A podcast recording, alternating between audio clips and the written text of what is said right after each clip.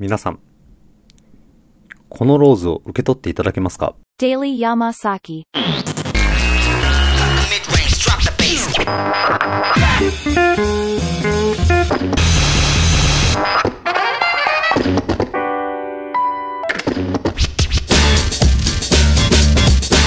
デイリーヤマサキ皆さんこんばんは。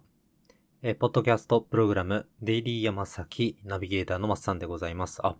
はい。マッサンって言っちゃったけど、マッサンでございます。はい。えー今日も少しね、お話をしていこうかなと思いますけど、先ほど、えー X ですね、見てましたらですね、自転車仲間のお友達が、今からね、ビールを飲みながら、近くのね、焼肉屋さんで焼肉を食らうというような情報が、私の目に入ってきましてね。まあ、当時、目にした時は私まだ仕事してましてね。だいぶお腹も減ってて。まあ、そんな中、こう、焼く肉と、その手前にあるこう、ビールグラスを見るとですね、泣けてきますよね。めっちゃ飲みたいやん、つって。いやー、まあね、そういう時こそね、一緒にいたいなと思う気持ちもあるんですけれども、まあ、今週末はね、私も神戸の方に、はい、いまして、えー明日ですね、明日、えーおそらく今シーズン、えー最後となります、えー自転車レースにね、出てこようかなと思っております。今年に限ってはですね、もう選手登録も、えーそれこそ実業団登録っていったところも全く、えーしていない状況でしたので、いわゆるホビーレースというやつに出るんですけれどもね。自転車レースの中にはね、いろいろ種類っていうのが実はあるんですよ。はい。まあ、その中の種類の一つで、まあ、クリテリウムというやつに出るんですけどね。まあ、一周だいたい、1キロ弱のコースをですね。はい。もう本当にあの、運動場のあのトラックみたいな感じです。あそこをこうぐるぐるぐるぐる何周も回って、まあ、それこそね、えー私のレースは20周なので、はい。で、そこそ18キロぐらいかな。はい。なんですけれども、まあまあ、えそこで一番に、えゴールテープを切った人が優勝というような形です。まあそんな中ですね、まあ30人ぐらいが、まあ走るわけなんで、結構ね、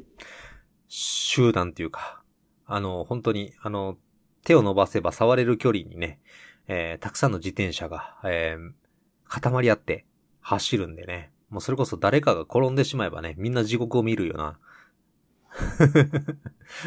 あのー大会なんですよね。大会っていうかレースっていうか、まあまあまあ、はい、趣味なんですけれども。なんかそう考えるとですね、まあ今のこの社会的な立場があって、で、落車でもしようものならね、結構まあ、やっぱり自転車から転んで怪我をするってよく聞く通りですね、割とね、大怪我が多いんですよね。はい。で、自転車ってこう、前が転んでね、乗り上げたりなんかすると前転するようにね、転んでしまいますので、結構鎖骨とかね、はい、頭打ったりとかも多いんですよね。はい。まあ、そんなこと言い出すとね、本当にね、レースなんか できないんですけれども。まあ、それを差し引いてでも楽しみがね、レースの中では結構あります。もう限界ギリギリのところでね、えー周りの人と駆け引きをしながら、えー自転車で飛ばして、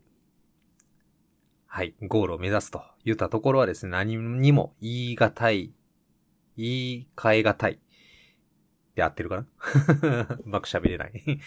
はい。言い換えられないね。はい。言い換えられない。はい。あの、楽しみがあります。やったことない方はね、あの、本当にね、初心者レースからでも結構なので、一遍やってみると本当にね、病みつきになっちゃうし、自転車好きになるとね、あの、金銭感覚もおかしくなっちゃいますので、非常に注意が必要です。はい。ということでね、明日レースを控えているといったところで、え本日はですね、えー、ただいまの収録日が、えー9月2日、えーただいま午後の8時56分でございます。今日はね、早めに寝ようかなと思って早めの収録をしております。さて、えー今日はね、何の話を、まあ、しようかなと思ってまして、前は前からね、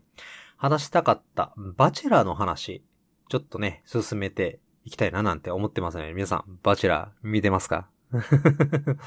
はい。私がこのバチェラーシリーズね、見出したのは、えー、結構前からね、バチェラーって、えープライムビデオのね、番組であるんですけれども、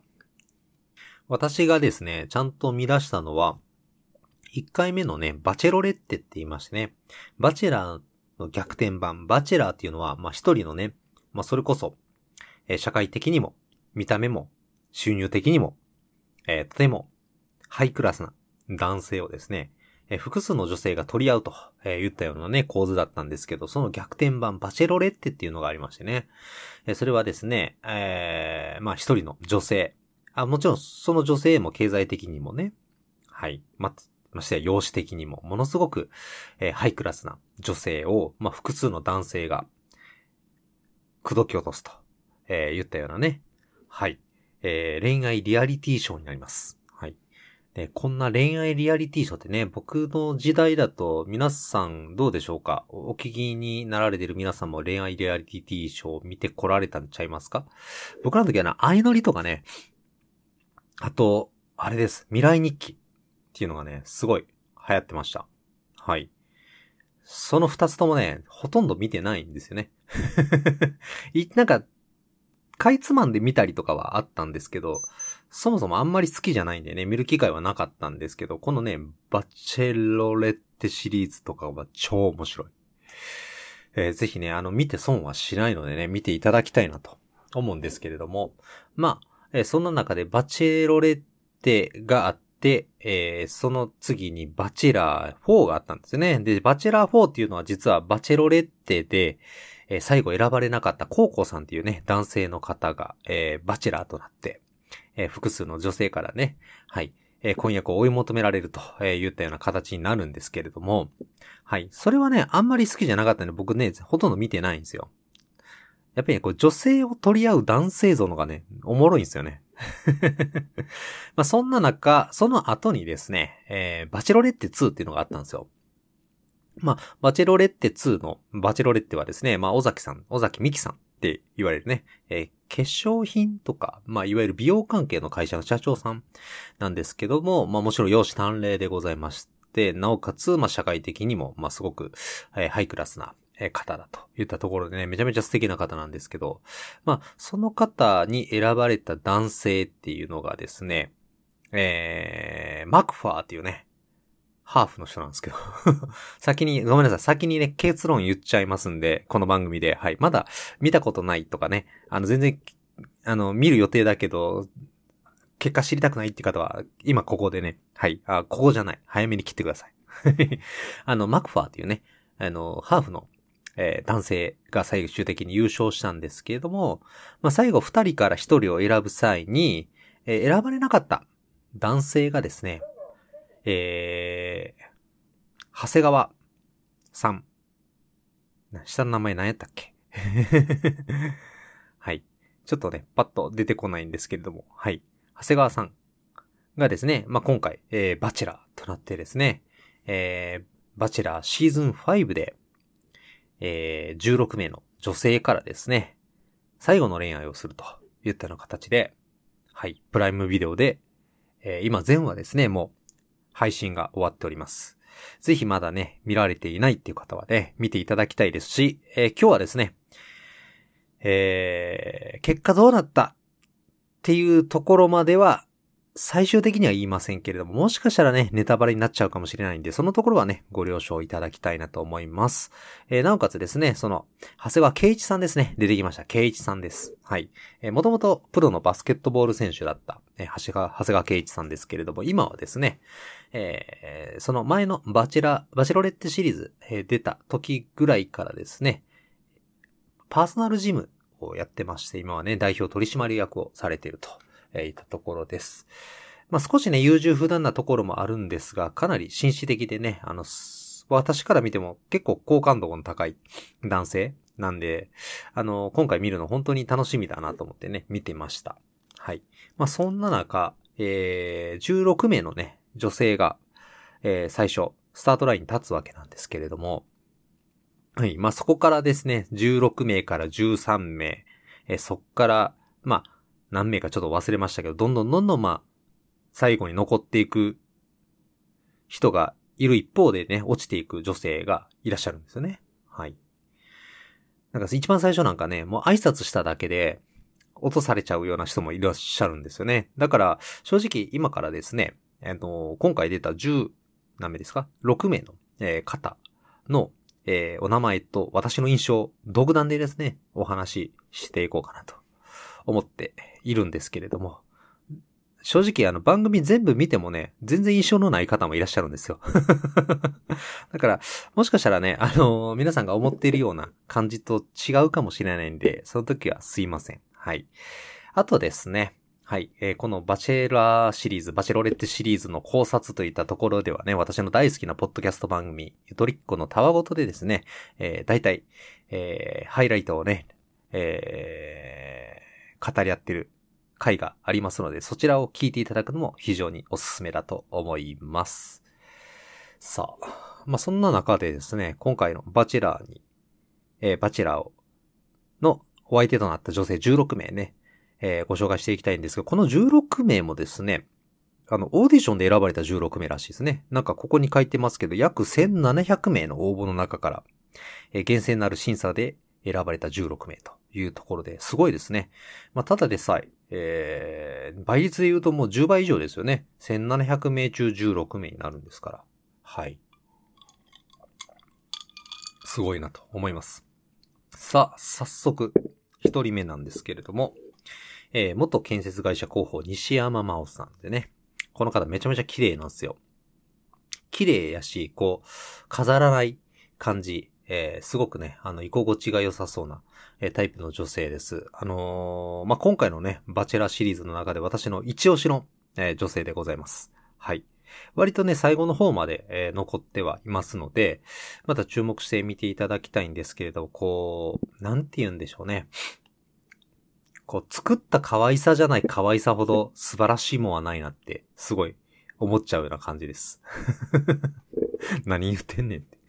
思いますけれども。なんていうんですか、いわゆるあざと可愛いとかね、最近あるじゃないですか。作られた可愛さとかね、ああいうのではなく、こう、自然にこう、友達として、えー友達、親友としてこう接しながらも、やっぱ相手のことを好きになるっていう形がやっぱり一番いい恋愛だなと思いながらね、もうこの40のおっさんが言う言葉じゃありませんけれども、はい。ちょっとね、感じながら見てました。はい。え2番目ですね。社長秘書、尾崎舞さん。えーこの方ね、あの、まあ、社長秘書というような肩書きで、えー出られてて、非常に美しい方なんですけれどもね、割とこう、なんか体格が若干、なんか腰が悪いんかな私理学療法士やってますんで、なんか体つきとかね、なんかそういうところ見てしまうってね、やらしい意味じゃないですよ。はい、骨格的な話です。はい。けどなんかちょっと腰がね、狭いな、という感じでね、見てました。ただですね、この方もやっぱりね、社長の秘書をされてるだけあって、こう、なんか考え方がすごくね、ビジネスライクなんですよね。はい。分析とかもね、えー、なんかすごくされてるし、えーなおかつこの喋り方って言ったところに非常に節度を感じる。うん。だよね、だよねっていう感じではない。はい。感じ。えー、まあ、ある意味ね、仮面を被ってるのかなというような感じが、まあ、するんですけれども、あの、やっぱりですね、相手のことを考えると、ね、相手が真剣に向き合ってくれるんであれば、それなりの節度を持ってね、接しないといけないといったところでは、かなりね、あの、強い女性だったと、私は思っております。はい。3番目、美容サロン役員、高須賀ゆきさん。ああ。このね、今見てる資料、あのバチェラシリーズシーズン5の、おそらくこう、広告の画像をね、見てるんですけれども、あの、本番出てた時はね、もうちょっと違う髪型とか髪の色してたんで、ちょっと最初これパッと見たら全然わかんなかったですけど、この方もね、割とおしとやかで僕は結構好きでしたね。はい。少しね、頬骨が張っちゃってるところがね、なんか、あのー、あんまりタイプじゃないなと。あ自分のね、見た目の容姿の話なんで、タイプじゃないなと思ってはいたんですけれども、でもあの目の周りとかね、めちゃめちゃなんかこう、あのお化粧が入るような形のえ女性で、僕的には結構魅力的でしたね。はい。次ですね、えー、月田ゆうりさん。ゆきさん。あ、ゆりさんですね。すいません。月田ゆりさん30歳。えー職業はですね、元外資系企業、法人営業、えー出身地兵庫県という方でね、えー今回のバチェラーシリーズ、この方が非常にね、キーマンと、えーなってきます。あのー見てる方はね、すごく面白いし、な、実際この方自身もすごく、えー女性として魅力的だなと、私から見てもね、思うシーンは多々あったんですけれども、もう本当にね、見た目の話。あの、僕の前のね、上司にめっちゃ似てるんですよね。で、その上司、上司っていうのはまあ、おつぼね的な感じのね、あのー女の、女性の先輩だったんで、はい。私が若い頃はね、非常に厳しくね、ご指導していただきましてね。はい。結局なんかあんまりこう、雪解けがないまま僕も退職してしまったんで、未だにね、あったらちょっとドギマキしてしまうっていうぐらいちょっと、まあ苦手意識がある先輩だったんですけど、ね、それの思い出しか思い、ね、あの、蘇ってきませんでした。はい、すいません。っていうね、月田ゆりさんって方がいらっしゃいます。えー次にですね、フードアドバイザーのシュウテンさん。この方、中国のね、出身の方ですけどね、僕ね、今回のバチェラー5の中でね、一に争う美しさかなと思ったのがこの方ですね。まあ、喋ればね、なんかちょっとね、あの、ギャグ、ギャグ担当みたいな 感じで、ね、あの、どちらかというとこう、まあ、あの、一緒に出てた女性からすごく、あの、気に入られるというか、好感を持ってもらえたような女性だったみたいなんですけども、この方にじっとして、えー、おすまししてるとか喋らずにね、はい、えー、見てるとすごく容姿端麗で、はい、綺麗な女性だなと思ってました。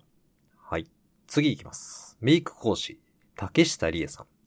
えー、年齢34歳、メイク講師っていうことで、おそらく今回出られている方の中で、どうだでしょうね。一番あ、一番じゃないですね。二番目に年上の方ですね。はい。二番目に年上の方、34歳というところで、えーこの方は、途中ね、いろんなシーンが出てくるんですけど、ちょっと精神的にね、なんか依存が強いなと思うんですよね。なんかこう、相手からこう、好き好きって言ってくれるのは非常に僕もね、嬉しいと思うし、ね、もちろんね、あの、相手、周りから好きって言われた私自身もね、どんな人でさえ嬉しいなと思っちゃうんですけれども、あまりにもこう、寄り添いすぎたりだとか、ね、依存が強かったりとかしてくると、やっぱり若干引け目感じちゃうんですよね。あのーあくまでこう、お互い自立した上で近づいていけるような関係性ってね、一番僕は理想的だなと思ってまして、まあ相手がいないともうやっていけないよ。それぐらいあなたのこと愛してるみたいな感じでね、言われると、重たいっていうよりもしんどいなと。はい。あの、辛いなっていう方にね、ちょっと私も傾いてしまいますので、なんかそんなタイプの女性だったんでね、なんか、恋人としてはいいかなと思うんですけど、結婚すると結構きついやろなというふうに見てました。はい。えー次ですね、飲食店経営、大内優里さんですね、28歳。えーで、飲食店。ね、飲食店経営って聞くとなんか料理屋さんなイメージですけど、おそらくあの、キャバクラとか、あの、クラブとか、えースナックとかそういった感じの、えー方なのかなという感じがします。この方ですね、あのー結構、まあ、あのーまあ、最終、最後の方までね、結構残ったりえする女性になるんですけれども、えっ、と、それこそ昔歌舞伎町でキャバ嬢をしてたという方なんですよね。で、キャバ嬢してて、その頃のね、写真が X でね、あの、出回ってたんですけど、それ見た時めちゃめちゃ可愛くてびっくりしました。はい。ナンバー2か、ナンバー1か、わからないですけどね、なんかすごく、評判だったみたいですよ。はい。まあ、そんな方がですね、初め出てこられた時めちゃめちゃ泣いてて、なんか、すごく緊張してて何喋っていいかわからないみたいな、そんな感じで出てこられたんですけどね。え、なんかそれ見た瞬間、なんか、え、そんなことってあんのっていうのが一番ですよね。だって何万人っていう人とは会うてきてるはずやのに、ね、その番組の中で会う方とこうまともにお話がすることができないみたいな、なんかそういうシチュエーションって本当に起こり得るのかなって、ちょっと私は疑いの目を持って見てしまいました。すみません。はい。ハッシュタグは魔性の真面目というね、出ております。はい、次の女性ですね。カフェ店員、鈴木ひかりさん。えーこの方はですね、すごく笑顔が、えー素敵なイメージがあります。25歳、えー神奈川県出身ということでね、えー出てこれただね、見てる感じ、あんまりこう、長谷川圭一さんのこと好きじゃないんかなって感じでは見てました。なんかどちらかというと、こう、主軸が自分にあって、ね、自分のこと好きになってくれればいいのにな、ぐらいの感覚でなんか出てるような感じがしたので、なんか相手にこう、愛情を伝えるとか、なんかそういった感じが、なんか、すごくね、表面的だったなっていう感じで私は、はい、受け止めてしまいました。はい。えー、次参ります。えー、現代美術家、斎藤由衣さん。えー、35歳。この方が最年長ですね。あのーちょっとね、あの、今回、えー出られている16名の女性の中で一番ね、あのー太っちょ体型の方です。はい。えーですがね、あの、見た目なんか、こう、可愛い、可愛らしい、ね、丸っこい女性なんですけれども、あのおそらく私の中ではあまり恋愛対象にちょっとなかなかなびかないんじゃないかなと思ってましたけど、長谷川さんは一回残してはりましたね。いろんな可能性を感じたのか知らないんですけど、なんかその話を私、あの、中学3年生の娘と話したんですよ。ねえ、なんであの子だけ太った感じなけど、出てるんだろうね。今までのバチラーってあんな人で出てなかったよねみたいな話をね、ちょっとチラッとしたら、それ言うなよ。つって、むす中3の娘に言われました。言うたんなよみたいな感じで。そうなんですよね。そう。だからね、まあ、またこの方がね、最年長ということなんで、まあ、この方16名の中で選ばれたっていうことは、やっぱりこの芸術家って言ったところがすごくね、ポイントだったんかもしれないですね。もしかしたら番組サイドではね、そのこの容姿以外の、えーところの魅力って言ったところにもっとね、えー、長谷川さんが着目してくれたらいいなっていうような期待があったのかもしれません。はい。えー、次の女性ですね。えーさっきのところで、実は、あの、SD カードの容量なくなっちゃいました。次の女性。はい。ご紹介したいと思います。本田美優さん。えー、25歳、舞台俳優、大阪府出身の方ですね。実はですね、私もバチェラー5全部見たんですけれども、この本田美優さんがどの辺でいらっしゃったのかね、あんまり覚えてないんですよ。まあ、それぐらいあまり印象になかった、えー女性になります。はい。なので、すいません。次の方、えーヨガインストラクター、武田智美さん。30歳、えー兵庫県の方ですね。えーこの方もですね、実は、えー一番初めに、まあ、結果から言ってしまうとね、あの、挨拶をして、で、その後のカクテルパーティーでですね、長谷川圭一さんと一回も喋ることなく、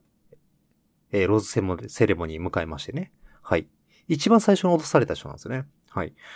で、えっと、バチェラーシリーズって、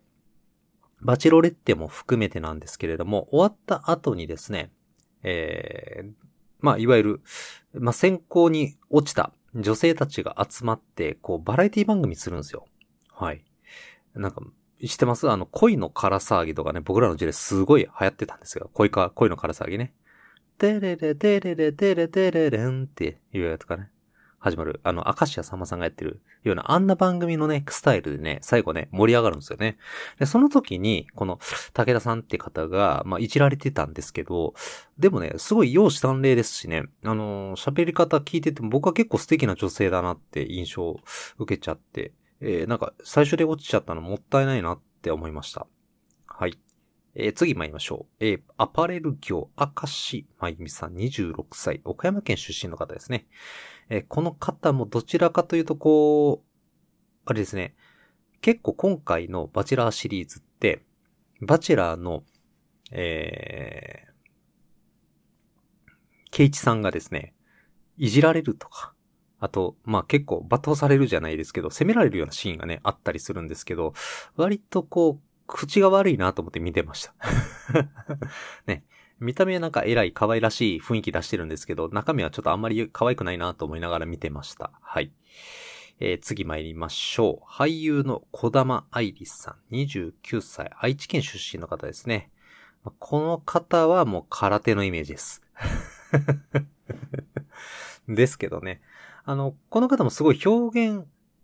力が豊かな感じはしたんですけれどもね、割とね、あの、初めの方で、えー映るチャンスがなかったのでね、はい。えー印象には残っていませんでした。次行きます。パーソナルトレーナー、大野ひろみさん。まあ、この方はちょっと崩れたみちょぱっぽい感じですね。可愛らしい様子なんですけど、私から見るとちょっと表現があまり上手じゃないなっていう形、印象を受けてましたかね。はい。なんか、こう、相手に、ね、自分の思いを伝えたりするのがあまり得意ので、得意ではないのかなと思ってました。はい。プラス、あんまりね、あの、長谷川さんのこと好きじゃないんじゃないかなと いうところもね、少し考えたりしてましたね。はい。次ですね。呉服店勤務、腰水りささん。えー25歳。えーこの方ね、呉服店って言うとね、和服のイメージがあるんですけど、完全に容姿はハーフな方なんですよね。この方はですね、番組通して、まあよく出てくるんですけど、ものすごく感情の起伏が激しい方ですよね。付き合っても厳しいんじゃないですか。次行きましょう。最後ですね。えーモデル、栃木愛車さん。26歳。えー東京都出身の方。この方ね、僕めちゃめちゃ可愛いと思うんですよ。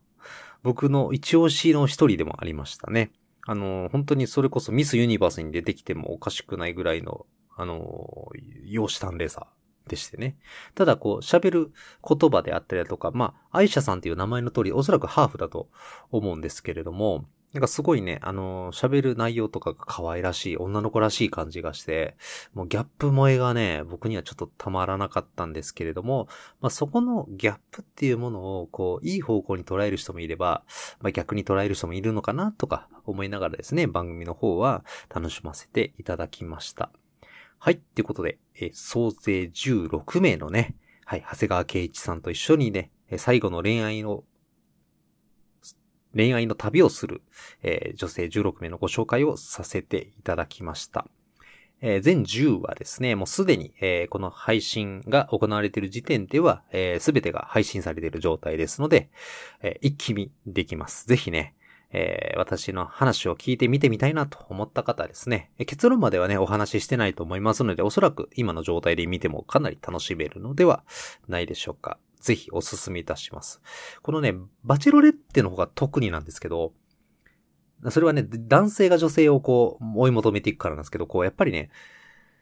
よく言うじゃないですか。こう、言わずに気づいてほしいっていうやつ。相手の空気を読むとかさ、相手を指して先に動くとかさ、なんかそういう美しさもあるけれど、あれってね、結局ね、なんかどこか甘えてるんじゃないかなって僕すごくコミュニケーションの中で思うんですよ。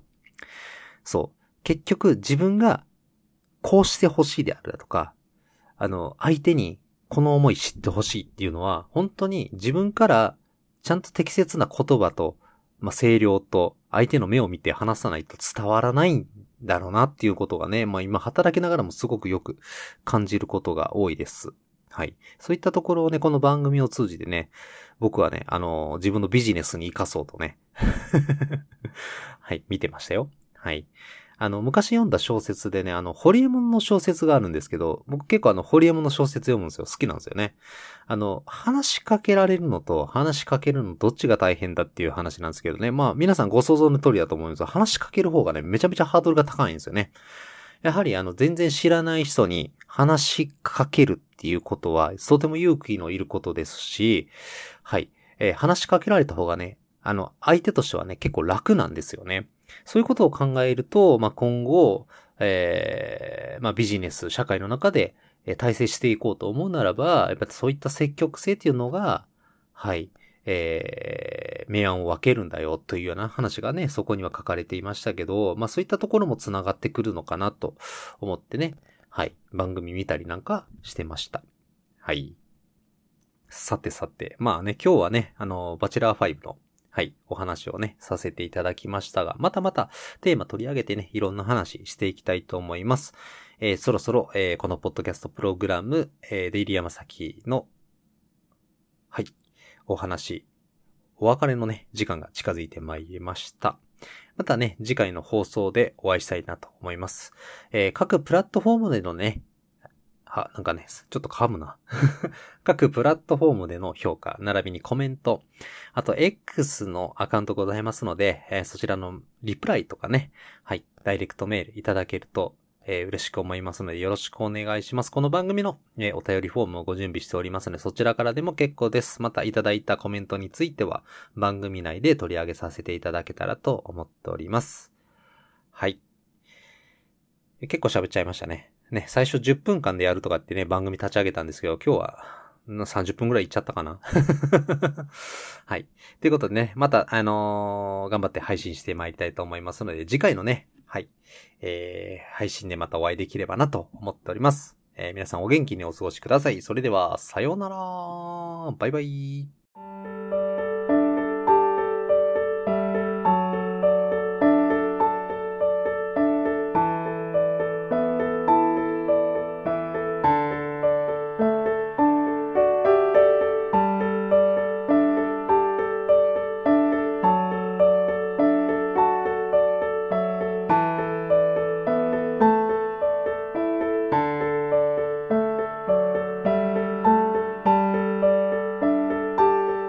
デイリー山崎を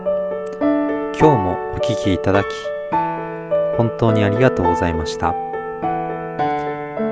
私の声を聞いて少しでも笑っていただいたりリラックスをしていただければ嬉しいです。朝お聞きの方は今日今から夜お聞きの方は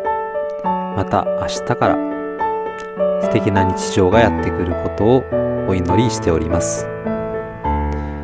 またお話、ぜひ聞いてみてください。